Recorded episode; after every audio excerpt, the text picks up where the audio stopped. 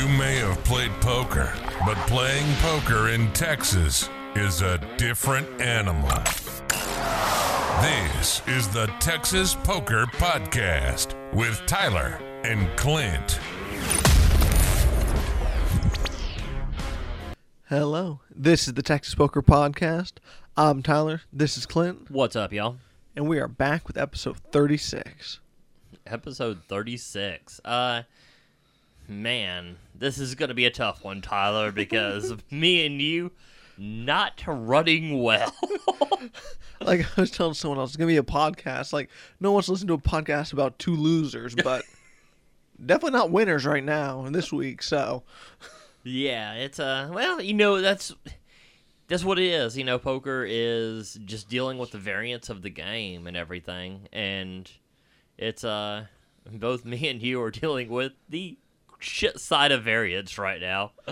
But so far, like the uh, during the podcast, we've never had a period of time where we were both losing. Normally it was like one was doing good, one was doing bad, then it would kind of switch back and forth. But man, these last two weeks have been, I mean, just a, a landslide. I mean, not a, I mean, just horrible. Couldn't be, I can't even think of an analogy. That's how kind of shook up I am this week. Yeah, I can see that. Uh, So, I mean, I think during, like, a downswing, it's always very important to think, like, if it's, are you playing, like, on that, the recent one I had, like, I could tell, like, I was playing well, but then once it happened, the psychology of it really got me, and I wasn't playing really well. Are you dealing with just bad variance right now, or has your play suffered during it as well? Well, I guess I'll get into my session, at least. I'll start, and we can kind of break down. There was a few different spots where both happened, because um, it was definitely kind of a mix. Um, I had... You were there for one hand, where I was in that bomb pot, where I flopped trip tens with a pair on the bottom board. Yeah, I was. I remember this hand. And um, luckily, I was in position, so I could kind of control the pot size and played... Once the certain player called me, I was kind of hesitant on the turn. Like, normally uh, a very tight player like that would, you know, once they call, I'm very worried. And he also had a ten for the trip tens, but he also paired his nine. So I had ten deuce with trip tens on one board and a pair of deuces on the other. And he had trip tens with a pair of nines on the other. I actually think you played this... You lost the absolute minimum. Uh, so I mean, for just for the everybody, you've you flopped trop, you flopped uh, trip tens on one board. You have a pair of deuces on the other. It goes, I think check bet, and you bet the flop and the turn, and then it goes check check on the river. I turned the deuce, so I bet small on the flop, got it three ways, bet way bigger on the turn once I paired the deuce. He called, and then I was like, ooh, this is, I'm trying to get to showdown, and then check, check the river. I thought it was a good check on the river. A lot of a lot of times on the bomb pots, I will kind of hammer this pretty hard, uh, basically, because I just, eh, you don't want to be splitting a ton of pots, so for the most part, you kind of want to be putting people to the test and taking down the whole pot. Uh, I think having such a shit kicker on this tens kind of saved you. Because, well, I mean, it killed you. Because, I mean, he had obviously had the better kicker on there. But, I mean, like, if you have an eight or something, you might be more likely to bet this. I mean, on the other board, there was an ace and a nine. So if I had ten nine and he had ten eight or ace ten, that could have been a disaster. Yeah. But like you said, having the lowest kicker, I think, probably helped control the pot size for sure. I think this was kind of the crap side of variance, but also I thought you actually did very well losing kind of the minimum for what this hand was. It's uh, I mean, if you if it's trip trip tens with a, a better kicker and you have a even a shitty pair on the board is still kind of a pair because you you know if the guy's completely missed on that board, you're still taking half that pot. Uh, That's I mean, I don't think you, there's much you can do here. If you flop trip tens and somebody has a better kicker, it's on bomb pats. You have to be careful. But again, I think you did because I th- I thought the check check on the river was a really good check. So that was the bad set of variance. here's a hand that I, that is bad play. You know, like I said, there's a mix of both here. This one, I definitely think was poorly played. Um, I opened a twenty with King Queen after um, I think a guy had limped. Oh no, two guys had limped. I make it twenty, get three callers, and then one of the early limpers re-raises to one hundred. In the moment, I thought he was the under-the-gun straddle, just because the straddle was normally on. And you don't really see that many three dollar limps coming. Right. So I was like, well, okay. So he makes it one hundred. Kind of like how we say you, it's awful to have ace-queen in a four-bet pot. I kind of think king-queen in a three-bet pot is pretty pretty rough at times. I mean, just because you're just always dominated. Right. Um, the flop comes. So I call the one hundred. It's heads up to the flop that comes. King nine four rainbow. He then checks it over to me. I'm thinking, well, queens can call. We'll probably call one bet, jacks ten, stuff like that. So then I was like, well, okay, I'll bet small. So I bet seventy-five. He calls seventy-five. The turn is a seven, like maybe a seven of hearts. Um, he checks it, and I was like, okay. I was like, well, he could still have aces, kings, ace, king here. I'm going to bet two hundred. And if he calls, I'm ahead. But if he raises me, I should probably, this will be my time to fold. So I was thinking in my head going into this bet. Okay, verify this for a minute, because you said he could have aces, ace, king here, and all that. And that's why you're betting. Um, sorry. So I bet small. So I was thinking a lot of stuff is going to tag along. So I was still thinking I was ahead, but if I get raised, I was thinking of the hands that could beat me. Okay.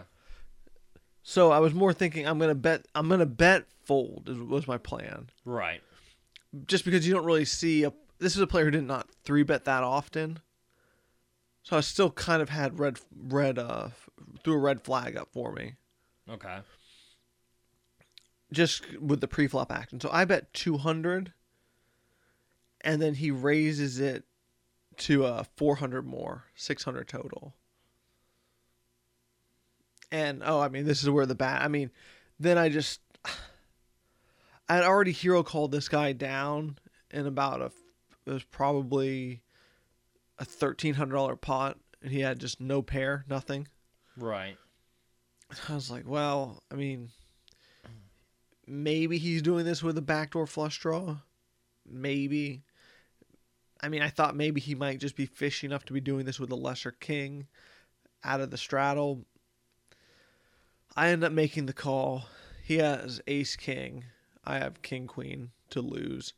Um, and then when I was talking to the guy next to me about the hand, he was like, yeah, you don't really see people limp re-raise, you know, light. You're going to, you know, see like ace king a lot. And I was like, yeah. I was like, when he had the straddle, he was like, no, well, he actually had limped. That wasn't a straddle. I was like, oh, God. That is such, I mean, such a huge bit of information. Because, I mean, from the straddle, like, you could maybe... Well, I mean, really, in all honesty, this is just a fold, though. Well, yeah, like I told him, how many things are raising that dry turn that you have beat with one pair? Well, I'm I'm talking about pre-flop. Oh, no, I agree with that, yeah. too. Because, yeah. I mean, you're looking... I mean, I mean, you're hoping he's making it one hundred with, like, King Jack, Queen Jack. I mean, I don't know what else really here. I mean, it's uh, because okay, let's say he's even doing it with tens. It's so much easier for him to win this pot, even if even if it's fifty-fifty, because you have to hit a king or queen on that flop, or he's gonna take it down. Or and then if you hit a flop king or queen on this three bet gigantic three bet pot, you still don't feel good about it. Do you think it was that big of a three-bet pot? I had twenty in there, and then with three callers. Yeah, I mean, you got twenty in there. I mean, because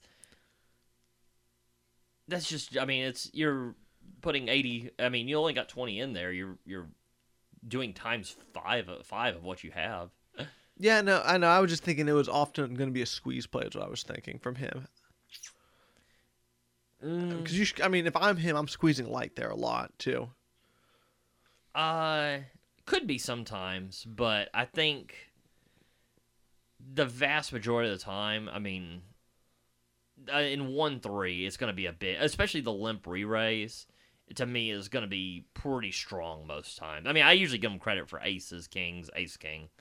If you uh, didn't know it was a limp re-raise. Usually, sometimes not even ace, king. Yeah. yeah, like I said, that's a yeah. huge, because yeah. in the straddle, I mean, people do weird shit all the time.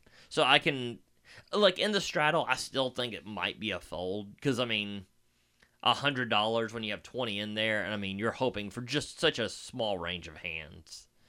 Uh, and now I will say the one where I do like, I mean, once he checks that flop, you definitely have to bet there. I mean, his could be queens, this could be jacks, this could be ace-queen, or a number of things. So I do think you have to bet that flop. Once he call, and then he calls...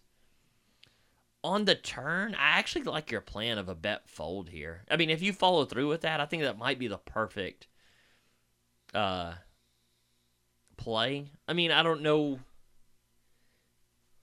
Again, you're kind of limited on what you're getting value from here. I mean, you're, you're like you're hoping for maybe King Jack, maybe. I mean, when you're hoping for one specific hand. I mean, and it's that's never a, a great spot, and not a hand that's usually going to put a hundred pre-flop in. So I mean, I mean, I think this is either a. I mean, if this is a bet fold, it has to be definitely a bet fold, or it has to be. I don't even really hate a check behind. I mean, if he's got queens or jacks, you're he's not got much equity, and a lot of times you're just going to bet he's going to fold with that king on the board, anyways. Right, but I mean, like I said, this was not bad variance. This was a bad, poorly played hand, which I think is pretty good just to recognize, because to me that's a huge thing, is like recognizing bad variance from just, you know, not making the best plays. Right, and it, it kind of I think made it sound like we might have been trying to justify that play, but that's not really what we were doing. It was more I was more trying to tell you my thought process in the moment. Yeah, that's true. That's a. Uh... I mean, because once that guy did that bluff early, that's what was really the tipping factor for me. Because I had the cards in the air to muck. I was like, this is going to be a bet fold, was kind of my thought. Because, like, what could he be raising with? But, I mean, he triple-barreled me when I had king-queen last time, and I actually had checked it to him. And he just blasted off, and I called him all the way down. He had nothing. Oh, wow. That's nice. It was great. Yeah. Um, but I just gave him all the money back, so it didn't really matter. But... But I'm, I was saying, so, like, that was more my thought process, not really the justification. Because the justified, if you're trying to justify, you should have folded pre-flop. Yeah. That, I think that's that's the real thing. And then you should have folded uh, when you got raised on the turn. Yeah, I mean, it's, like I say, I mean, it's definitely, here's a question. Do you feel like that play, because when I make these plays a lot where, like, bad variance doesn't get me as much, but when I know I played a hand badly, it kind of screws with my head for the session a little bit. Did this kind of do that to you? I mean, after that, I was basically just playing splash pots. I mean, my money was just, I mean, I should have just left. I mean, that's really what I should have done. Yeah. But I didn't, and then I was playing too loose and aggressive, very loose and aggressive. Completely opposite what I said I was going to do last podcast, actually.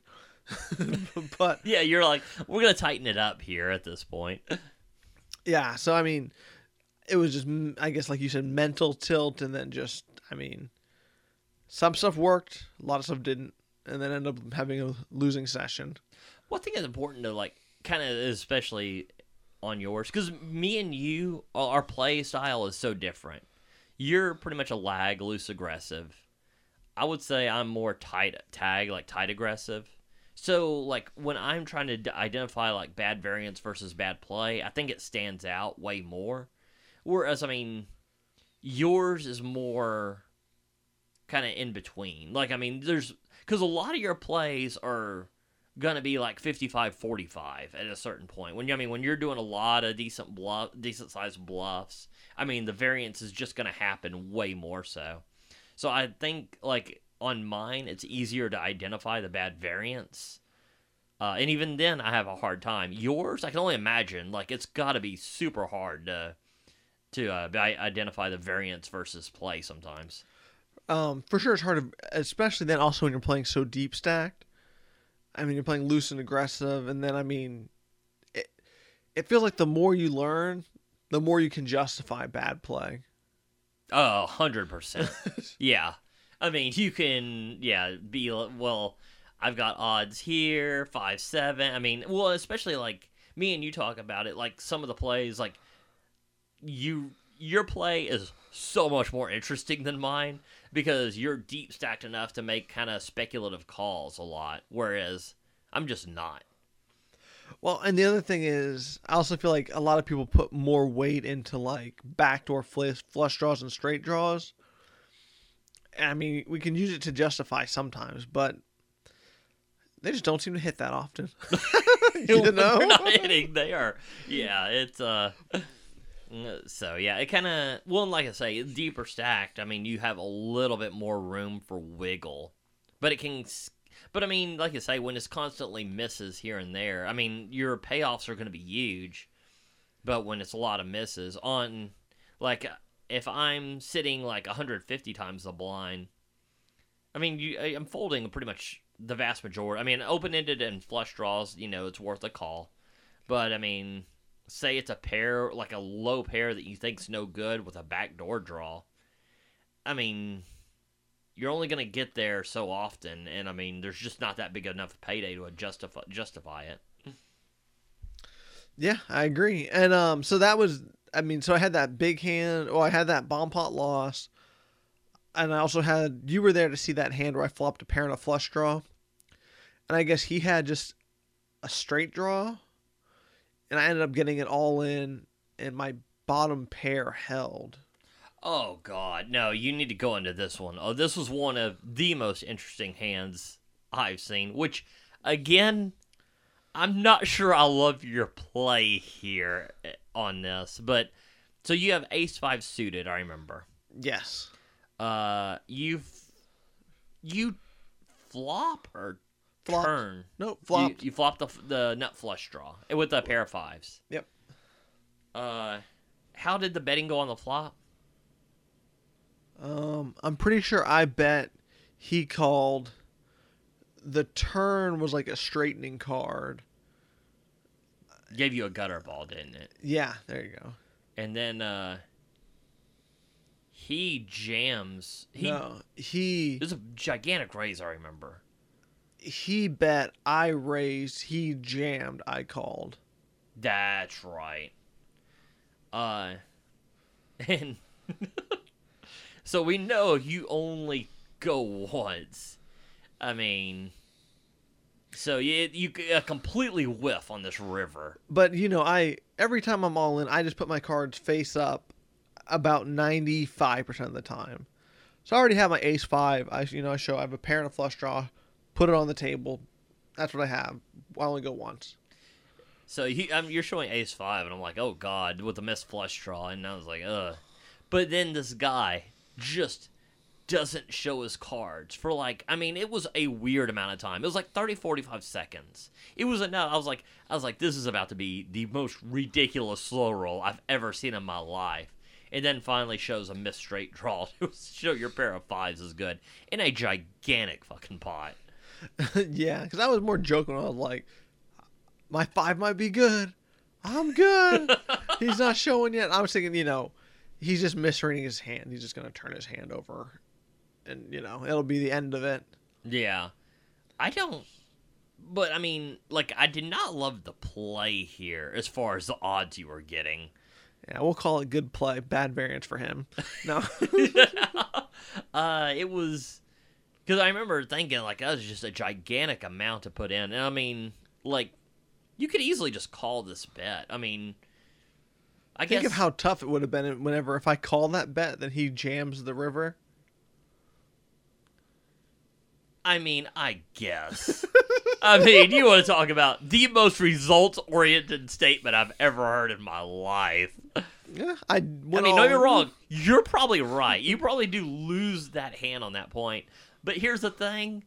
If on the river you thought you're probably never any good here, I mean... I definitely thought maybe. I thought maybe my bottom pair in the seven hundred dollars, eight hundred dollars pot. Way more than that. Oh, God. It, well, I thought maybe it could be good. Uh, so, yeah, that was a super interesting hand. When you total, turned over ace five for, like, maybe not bottom pair. It was probably, like, second to bottom. No, it was bottom pair. Oh, it was bottom pair? No, you had a gutter ball, so it couldn't have been. Oh, true, true. Uh, so, it was... But, okay, so here's the other thing, though. Um... So I, he, I ch- was it. I, was I in position or out of position? Do you remember? I think you were out of position. I think. So he sure. bet and I raised. You think you just like a call there? I think you're getting decent odds for a call here. I mean, here's the thing: is like when you a draw heavy board, it was like I don't think you need to turn this into a bluff here. Well, obviously you didn't. I mean, you did have some showdown value. Uh, when he bets and you raise, I like just making a call here because when you do hit, uh, you're getting a ton of implied odds. Right, because I bet he donged. Right? Is that isn't that what happened? Well, you bet and he donk. A donk would be a bet first. Mm, yeah, I don't remember the exact how it happened, but yeah, I don't know. I uh, I don't remember how much he exactly had behind, but yeah, I mean, the moral of the story is the fives were good. Yeah, well, I mean, that was that was that was. I mean, you were talking about me blown away about you winning this pod. I mean, I was I was like, holy shit. But uh, yeah, it was a yeah, it's super interesting hand. But yeah, so one of one of our few wins in this uh, in this travesty of two weeks. Um, and then I also had a hand where I tried bluffing on a four in a three bet pot.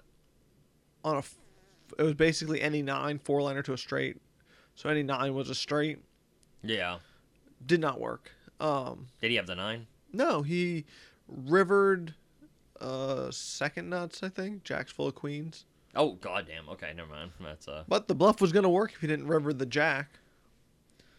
So see, I mean, that's.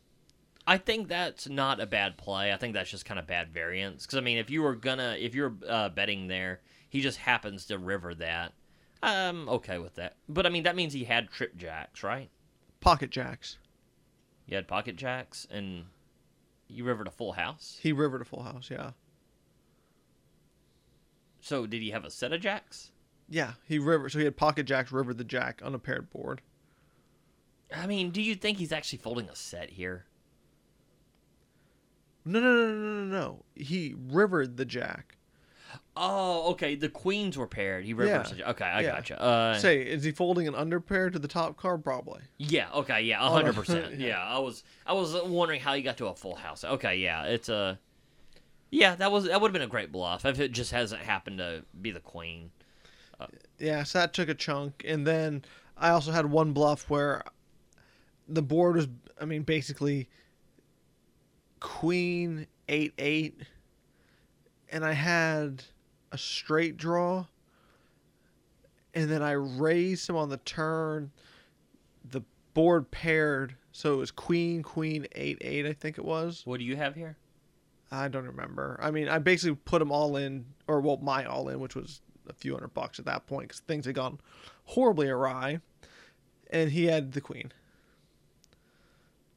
So I was like, well, time for me to go home. I mean, to me, like, it very much depends on, like, what you have here because I'm never doing this with, like, an ace. I did not have an ace. Okay, because, I mean, like, because there's a lot of hands I could have showdown value here that I just want to get to the river. Uh... Now, if I have you have four five, I mean. No, could... no, I didn't have four five. Um, I think I had like king. Uh, what did I have? With the other card, I had a straight draw. Well, I don't. If you have a king, I don't. You have straight draw. Oh, well, nine ten. I get. I don't remember. Saying, how in God's name do you have a straight draw? Well, no. Yeah, maybe... I mean, this downsling's really yeah. getting to you.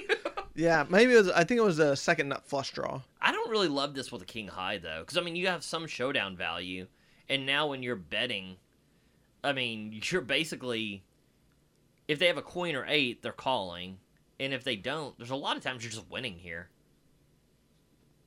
Yeah. Yeah, that was. No. I, I like the I like your showdown value too much to bluff here, but uh, but I mean I don't know if it works. I mean, you're a genius, so who knows? Yeah, no, like I said, I mean there's variance and there's bad play, and I think those that that hand was bad play too. I mean, like I said, I don't remember. It must have been a flush draw I had. If I was definitely a suited king. Oh, okay. But then I bricked. But then I was thinking, oh well, with queen queen eight eight, I could maybe get him to fold if he doesn't have a queen. Yeah, I mean... He had ace queen. Well, though. I mean, I don't think anybody's folding an eight here either. I think you're getting a crying call from an eight. I mean, if it's heads up and people are fold- folding bottom boats, I just don't know what to tell. Uh, I mean, yeah, I think I bet like either three x pot or two point five x pot.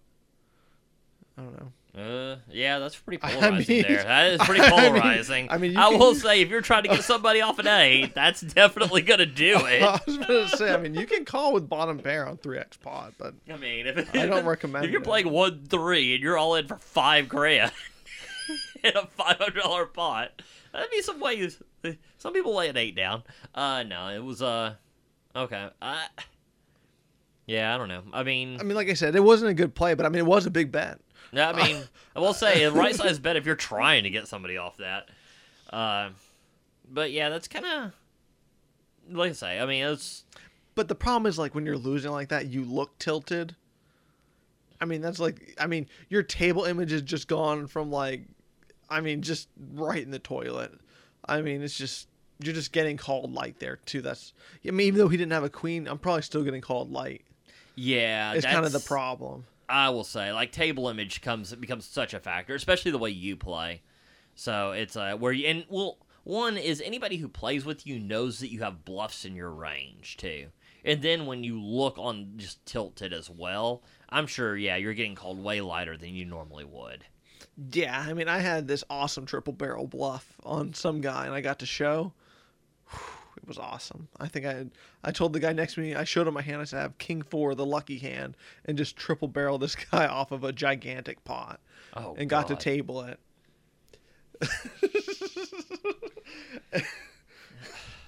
Yeah, that's Tyler. He loves to piss people off, man. Well, that's what the guy, because I play with that guy a lot. That's what he said. He was like, the way you play, you definitely put people's poker strategy to the test. Yeah, because you may have a good strategy, but are you going to ha- be able to withstand? I mean, all the bets. Well, like they were saying, like uh, I remember Bart Hansen like was talking about like Chaz and some of these live stream players who like pros, and it reminds me of the same because it's just like they're like if you're in a hand with them and you hit top pair, you just got to grip the roller coaster and just hold on. Because I mean, yeah, I mean. It, They're com- they could be coming at you, and they could, I mean, they could have the nuts, or they can turn over absolutely nothing. Yeah, so I mean, I thought that was a pretty funny analysis from him. And then he was saying also, because he was like saying that he thought that guy was slow rolling or whatever too. Mm-hmm. I told him, I said, it'd be a weird line for me to get pissed off at someone as slow rolling. I told him, I feel like if anyone deserves it, I mean... yeah. I'll just be happy if I don't get shot in the parking lot. So. you have that. You sometimes have that effect on people. Yeah. So that was the general, you know, talk at the table. But yeah, that's so true. So yeah, it's a. Uh, but that's how we're running. So it's a. Uh, like I say, would I mean, like I say, it's uh, nice to go through this because you kind of have to adapt your strategies. I mean, if you're not. Doing anything. I mean, you're not growing as a player, so. And I mean, you definitely want to just be on this podcast making it sound like we only make good plays. I mean, you have to talk about the bad plays too, and everyone makes bad plays. I'm not trying to justify any of those hands. I mean, they're for sure were bad. Oh, yeah. I mean, I would like to have seen a fold on, uh, well, the other one just wasn't even needed, but I still like the theory on it, personally. I mean, I'm justifying it again. It's fine. But, um... you know, not going to just bring good hand or hands we played very well. Have to bring both. Well, yeah, because I mean, it's not like I don't want to do the vlogging thing where you just show your highlights all the time. And I love watching the vlogs, but I'm looking for the vlog that applies to my game recently, where you get no pre-flop hands for twenty-five straight hours, and then the ones you get are just dominated. Uh, I like the realism we bring. I mean, you know. Or winning players that go through bad streaks. I mean, which, you know, that's part of poker. I mean, in every bad streak, I justify if I'm a winning player or not. Because right now, I don't know. I don't know. I will say, thank God we like. I this is be like the one tip everybody asks me, and it's never talked about. It, like you hear a lot about strategy is the tracking. Because if you're going through this and everything's not tracked, I'll tell you what, it's you, poker will shake your confidence, and if you don't have something to fall back on, just it's gigantic. And I. No, almost no player does it. So I really highly suggest that. Oh, I mean, one hundred percent. That that's one of the things that at least gets you to keep going. Because after this horrid downswing I've been on, after trying to move up in stakes, trying to make that my new game, and then just getting hammered back down, then losing at the one three, the hourly that I'm tracking is still higher than I was even shooting for back when I started. Yeah, that's still way higher than I even was hoping for. So. I mean, maybe I'll win eventually. That is the goal. uh, but here's the thing that really kind of concerns me. Okay, like, regardless, winning players and, you know, we eventually get, you know, it doesn't matter in the short term what's in the long run. What will matter is if poker in Texas becomes illegal again, which, super big concern for me. I mean, I guess... Yes, you want to tell the story? You want me to tell? I mean, in case anyone hadn't heard, I'm sure everyone who's listening to this has heard. Well, basically, so I, are we going with the the Johnny Chan's like shutting down? Yeah, I would think so. Yeah, I think that's probably the thing all on the news that we should at least address first. Okay, so Johnny Chan's uh, is shutting down. Probably better if you told the story since you're actually you were just such a huge regular there, but. They shut down. But, I mean, the biggest thing is, is that's fine. These rooms are going to shut down with all the competition. Uh, the players, I don't know if the players got paid out or not. I haven't heard that much, which is probably good. I mean, but I'm hoping everybody did. Uh, and when I say it's good, uh, when I say it's good, I don't mean I don't want anybody to get paid out. I'm, I mean, like, the bad publicity could really... hurt poker as a whole.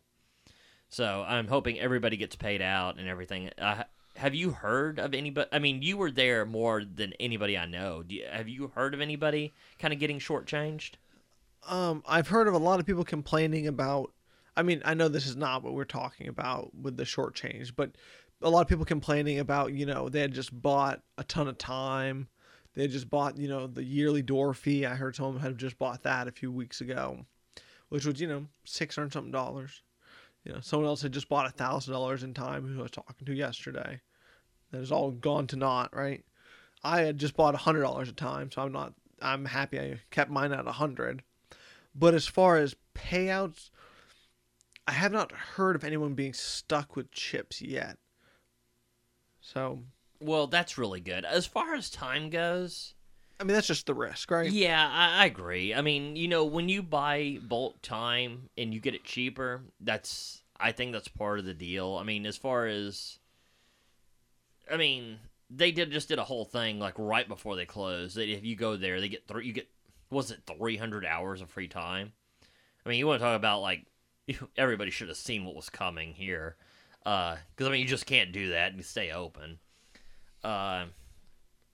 I don't know, like, whenever you're doing these memberships that are long-term for clubs that you know could go out of business at any point in time, yeah, you kind of assume that risk, I think, right? Yes, but, so, okay, so I guess we haven't heard, but here's the thing that I, I think a lot of people were concerned about is they had the private boxes in the back, right, for the personal use. Okay. And I, I don't know if people got their money out of that. I mean, to me, that would be huge. I mean, I don't know if any, if it, they did or not, but... Because, I mean, that's, like, basically a locker, which is... I mean, it's not even the club's money. It's just your money, right? I don't, I've never used one of these, because the whole thing scares me. I wanted to use one. Thank goodness I didn't. But um, from what I heard or saw, a lot of people, I think, kept chips in them. Okay. And would only cash out as needed, so they would just keep large denominations of chips. Which is what I heard led to the problem of... So what I heard is a lot of the high-stakes P L O players switched rooms, right? Okay. But when I say high-stakes, I'm talking, you know, they're playing one hundred, two hundred. Gigantic stakes. And gotcha. I've heard, you know, people would have...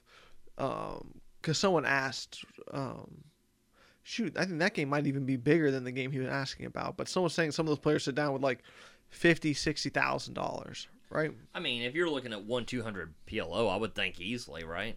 Well, I was thinking the one hundred two hundred is even bigger. I think he might have been talking about the twenty five fifty. Oh, okay. That was running, but they were saying people have, you know, I mean, that's a ton of money is basically what I'm getting at, right? Right, gotcha. So I'm not in any of those games, so I'm kind of not sure. But people would have tons of money, but they switch rooms, so they went and they cashed out all their chips, right? Which then put the poker room, because I guess at the end of the day, so if you give them one hundred dollars, they should then have one hundred dollars back, right? Okay.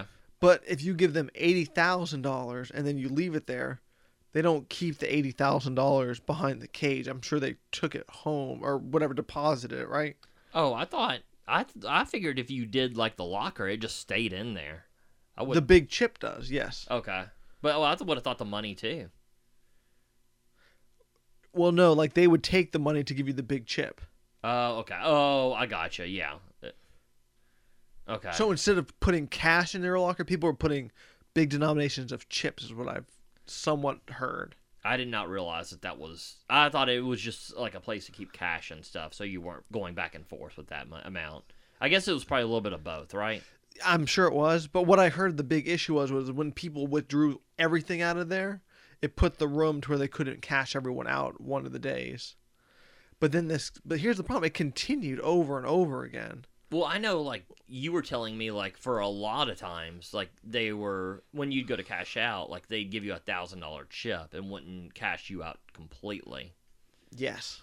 And that's a pretty big sign. I mean, that was, that, I remember you telling me you were, like, nervous about them closing down. I was like, well, you know, there's only be places to play. And then you're, and then I realized it was because you had, you know, one thousand dollars, you know, which, you know, that's, be kind of tough though. That'd be a tough pill to swallow if you have a you know a thousand dollar chip. A place co- closes it down, and at that exact moment, that thousand dollar chip becomes worthless. Yes, exactly.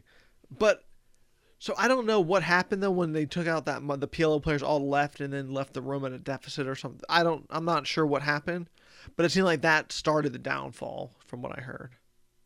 Yeah. I mean, I'll be interested to see how this, because I'm about to say some things I don't care for this place, but at the same token, they did this extremely well, is when Prime closed down, everybody was very nervous about that they would never reopen and cash out the chips. When they reopened, as far as I know, they cashed out all the chips that were uh, left available. Oh, yeah. So, I, I heard the same exact thing. I heard people were buying the chips for like twenty-five percent of what they were worth, knowing that they were going to open back up and just cash them out for full. Oh, I heard about this too. I was in New Orleans during the W S O P, and a dealer was saying like, "Hey, I've got it on." I was we were talking about the whole Prime thing. It was like when the Prime and the other place, I guess Post Oak, got raided, mm-hmm. uh, and we were talking about if it, if what would happen and if these places would close, would open back up. And a dealer from New Orleans was saying he knew a guy who was just going around buying these chips for, for you know, ten cents on the dollar because nobody knew. And he's like, and I was like, I don't know. That seems like a way to lose ten, you know, money. He's like, this is a pretty sharp guy. If he's doing it, he's like, there's a reason behind it. And I was like, mm, okay. Well, sure enough, that was apparently a pretty sharp guy because they did open back up and they did, you know, cash out those chips. Yeah, from what I heard, they cashed them all out. So, so I really got to give them uh, props for how they handled that. I mean, I don't know how this thing and that, and for there's a lot of people that aren't in the Houston area and in Texas around here, and they're like, well, why is one place closing down a big story? Just to let y'all know, John, uh, what was fifty-two Social and then became Johnny Chan's eighty-eight. It was such the dominant place in Houston. You'd probably have, like, on average, like ten to fifteen tables going. The, probably even more. I mean, yeah, there was times where there was way more than that. Uh, the other places around Houston, I mean, you're getting like two to three tables. So that's how big of a dominant play. It was maybe one of the biggest places to play in the Texas, state of Texas. I think probably the Lodge and Rounders in San Antonio might be bigger. But outside of this, those couple, I mean, it was gigantic. So it closing down just became a huge story in Houston. Yeah. Um, and then this makes us have to play at other rooms now too. I mean, once that room closes down, everyone has to go somewhere, right? Yeah, well, the place right across the street is where everybody's going. Kind of kind of uh, nerve-wracking getting there, isn't, isn't it? Like other people are saying, it's weird how it's right across the street, but is, you know, multiple times more dicey. I mean, so much. So, I guess I'll put it this way. So when I always parked at eighty-eight, I had no worries ever that, about getting into the room or anything, right? Right. Um, occasionally there would be like the nightclub or whatever, but you know, you have guys out there patrolling the parking lot, right? Yeah. At eighty-eight, right? They have like the, they used to have like the big, what would that be, like a hunting tower or whatever? Uh, yeah, uh, it's, yeah, I forget, but I mean, it's, but I mean, they didn't do it as much as they did at the beginning, but yeah, there was. Yeah, I never really worried about over there. I mean, for a place far less than a mile away is... Oh, yeah. So, and then when I went to the new place across the street, I had a homeless guy trying to follow me in. I mean... Trying to harass me, and I was just like, ah, and ran off. I mean, the parking lot... I mean, I don't know. Did they look around and be like, can we find the... shadiest pl- shadiest area we could open up a place in? Because I mean, this parking lot is just full of, I guess, loot. I mean, not lo- what is it when you're uh just going around the uh like a business or whatever? Oh, lo- loiters. Yeah, I mean, there's just there's like this fifteen to twenty people hanging out in the parking lot at all times. Not from the poker club, mind you. I mean, I was basically, if you've ever seen that scene from Home Alone where he sees the guy doing, uh, putting the salt on the ground and he runs into him and he goes running back into his house, that was basically me at the parking lot. No, I will give it to, you know, the place. They they do, like, security's out in the middle of the parking lot most times, right? They're there, but they're not walking the parking lot like eighty-eight was. They're at the front door, but I mean, anything can happen. No, the last couple times I've been there, they've been like out in the middle of the parking lot. Okay, I guess they probably have heard some feedback then. I mean, I would say this: if there was not, because uh, if there was not security in that parking lot, I mean, I'd be very hesitant to, to go there. Like if if they're not going to be out in the middle of it, because like I say, it's one thing if it's just a regular parking lot or it's in a decent, not even a nice area, a just decently safe area. But I mean, it is. Like, the shadiest of shadiest, but... Well, and the parking lot's kind of small. Yeah, So it's... it's not like you have open room to where you can see around yourself. I mean, you're basically just in a jam parking lot. Yeah. I mean, so... One thing is, I wonder if at some point they can, like... Like, I know, like, the Lodge, like, opened up a... They expanded it, like, buying in, like, from the other places. I mean... They really seems like they could, at some point, might need expansion just for the room over there, right? I could see that. I thought you meant to get more parking. I was going to say, I don't think there's any parking other than the poker room at the times that we go. No, I mean, they just, I don't know. As far as parking, I don't know how that gets, like, I mean, I will say I found a space every every time. Uh, but it seems like at a certain point, they might need more real estate for that room as big as it is. Yeah, I agree. Or... Here's the... Do you think... So, Johnny Chan's is shut down for the most part, right? Everything I've heard, they're not opening back up is from what I've heard. I mean, do they just buy that building and move right back there? I have a feeling the rent is pretty cheap where they're at. I, I would assume so. I mean, I mean, if there's ever... I mean, I don't know, but I would... Yeah, I mean, I would definitely say the assumption would definitely be yes. yeah. Um, yeah, it's getting dicey everywhere, it seems like. Um, but here was something else I want to talk about. So, I mean, you have anything else to talk about on Johnny Chan's, or is that... No, I was going to mention say? that other video of just the... Uh, so, there's another video floating around that was, like, kind of... basically... going at Legends, going at some of the poker rooms in Houston, who, in all fairness, are not doing it, like, they're, like, Legends is doing it the right way, but they were attacking, they mentioned Legends a lot, and then they're attacking these others who are, basically charging a rake. I mean, it, like, just because you say it's, you know, if you're taking money out of the pot, just because you call it another name does not mean that it's at that point legal. Oh, yeah, one hundred percent. I mean, and you and I don't play at most of these rooms ever. I mean, we we have before, just temporarily, right? Right. But, um, you know, we always have tried to support the rooms doing it right.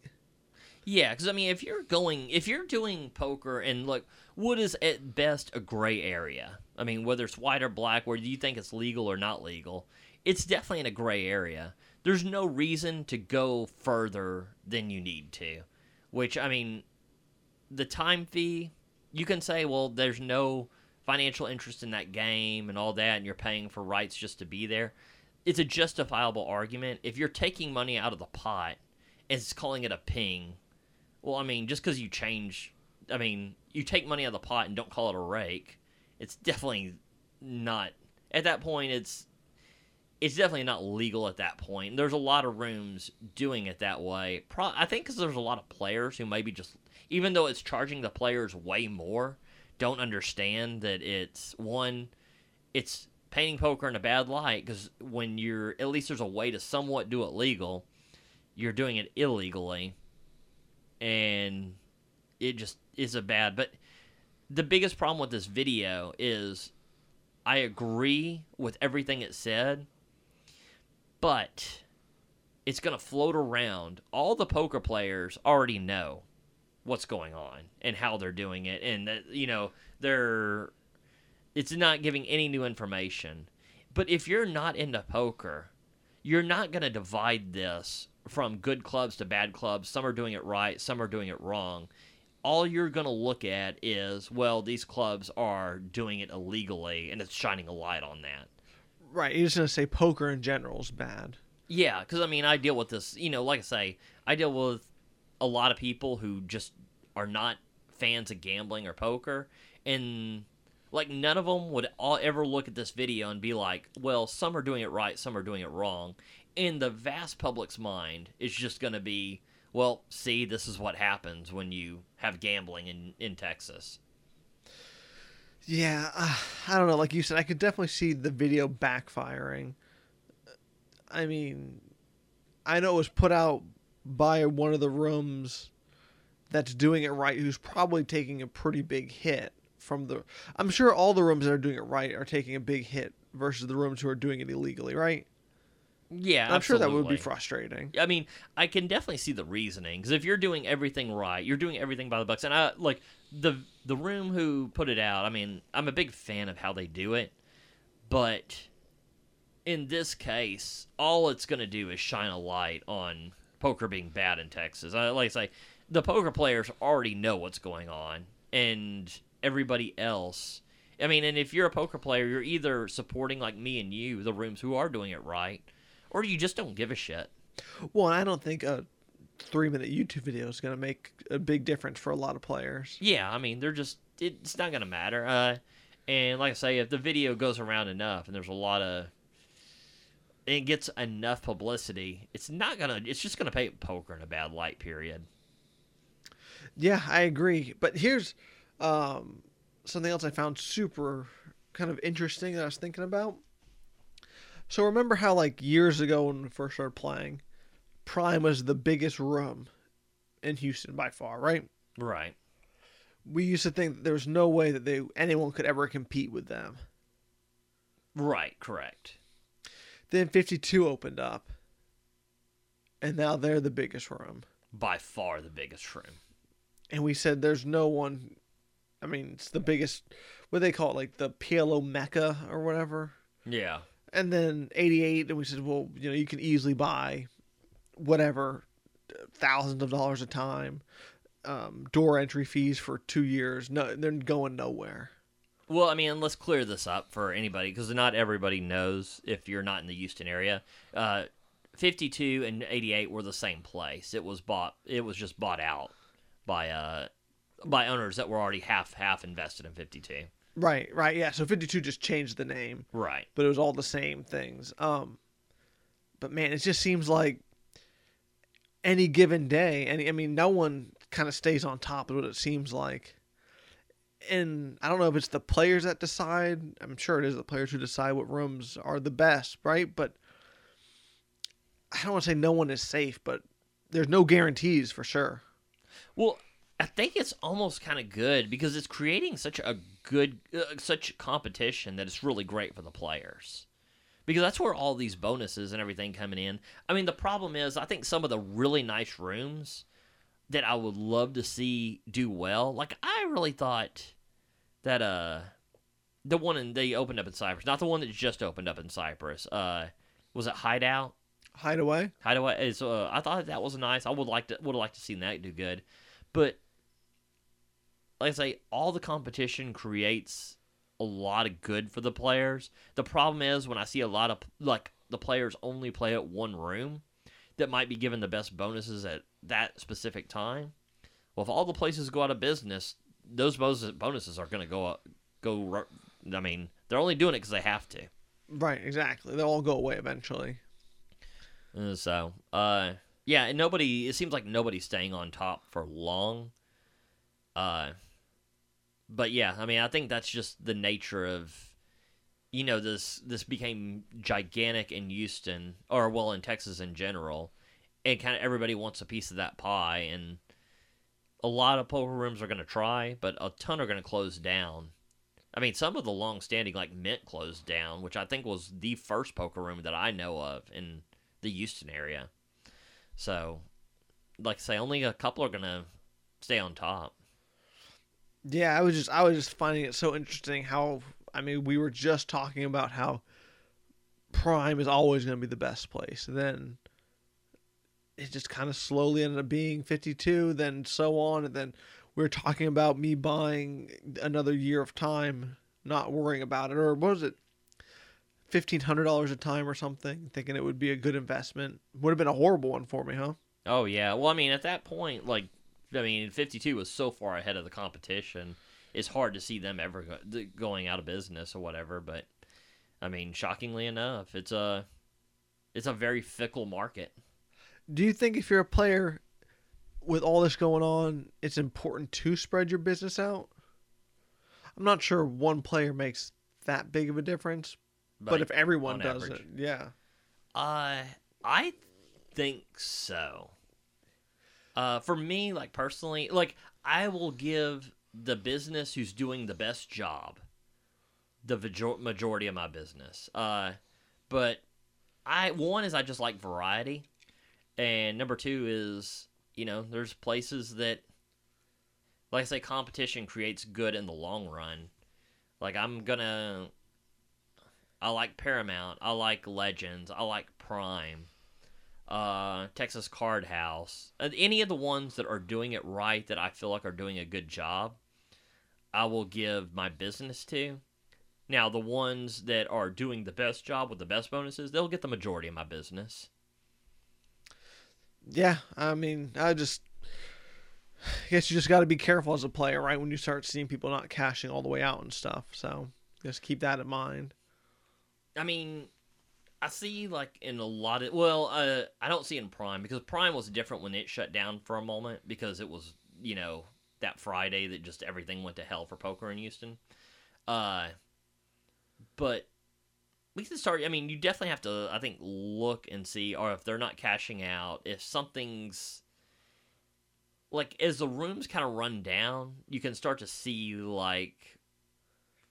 them not taking care, like the staffing might be lower, or just others. Yeah, yeah, you definitely have to kind of look out for things. I guess on that note, I mean, we didn't really go over your sessions, but not much to talk about. A lot of card deadness in my sessions. Yeah, I mean, I hate to end the podcast just without even talking about it, but just imagine a dude not get any hands, and when he gets the hands, he gets three bet, and then he that was it, right? I mean, I'm not, you know, I never want to gloss over the fact, like, I, I know the vlog, uh, I want everything to be very real, so I'm never going to act like, well, I'm winning when I'm not, and I'm not, I'm trying, I'm definitely not glossing over any of the uh, hands and trying to, you know, just go over my winning hands. Uh, the only thing is losing hands out just they haven't been that interesting. It's been me being really card dead and just missing a ton of flops. So, I mean, it's there's really no interesting spots for me. Just, I mean, hopefully, you know, get into more interesting spots. I mean, even if I lose this next week, and getting a few more interesting hands. I guess we'll wrap it up on that note. This is the Texas Poker Podcast. We'll talk to you next week.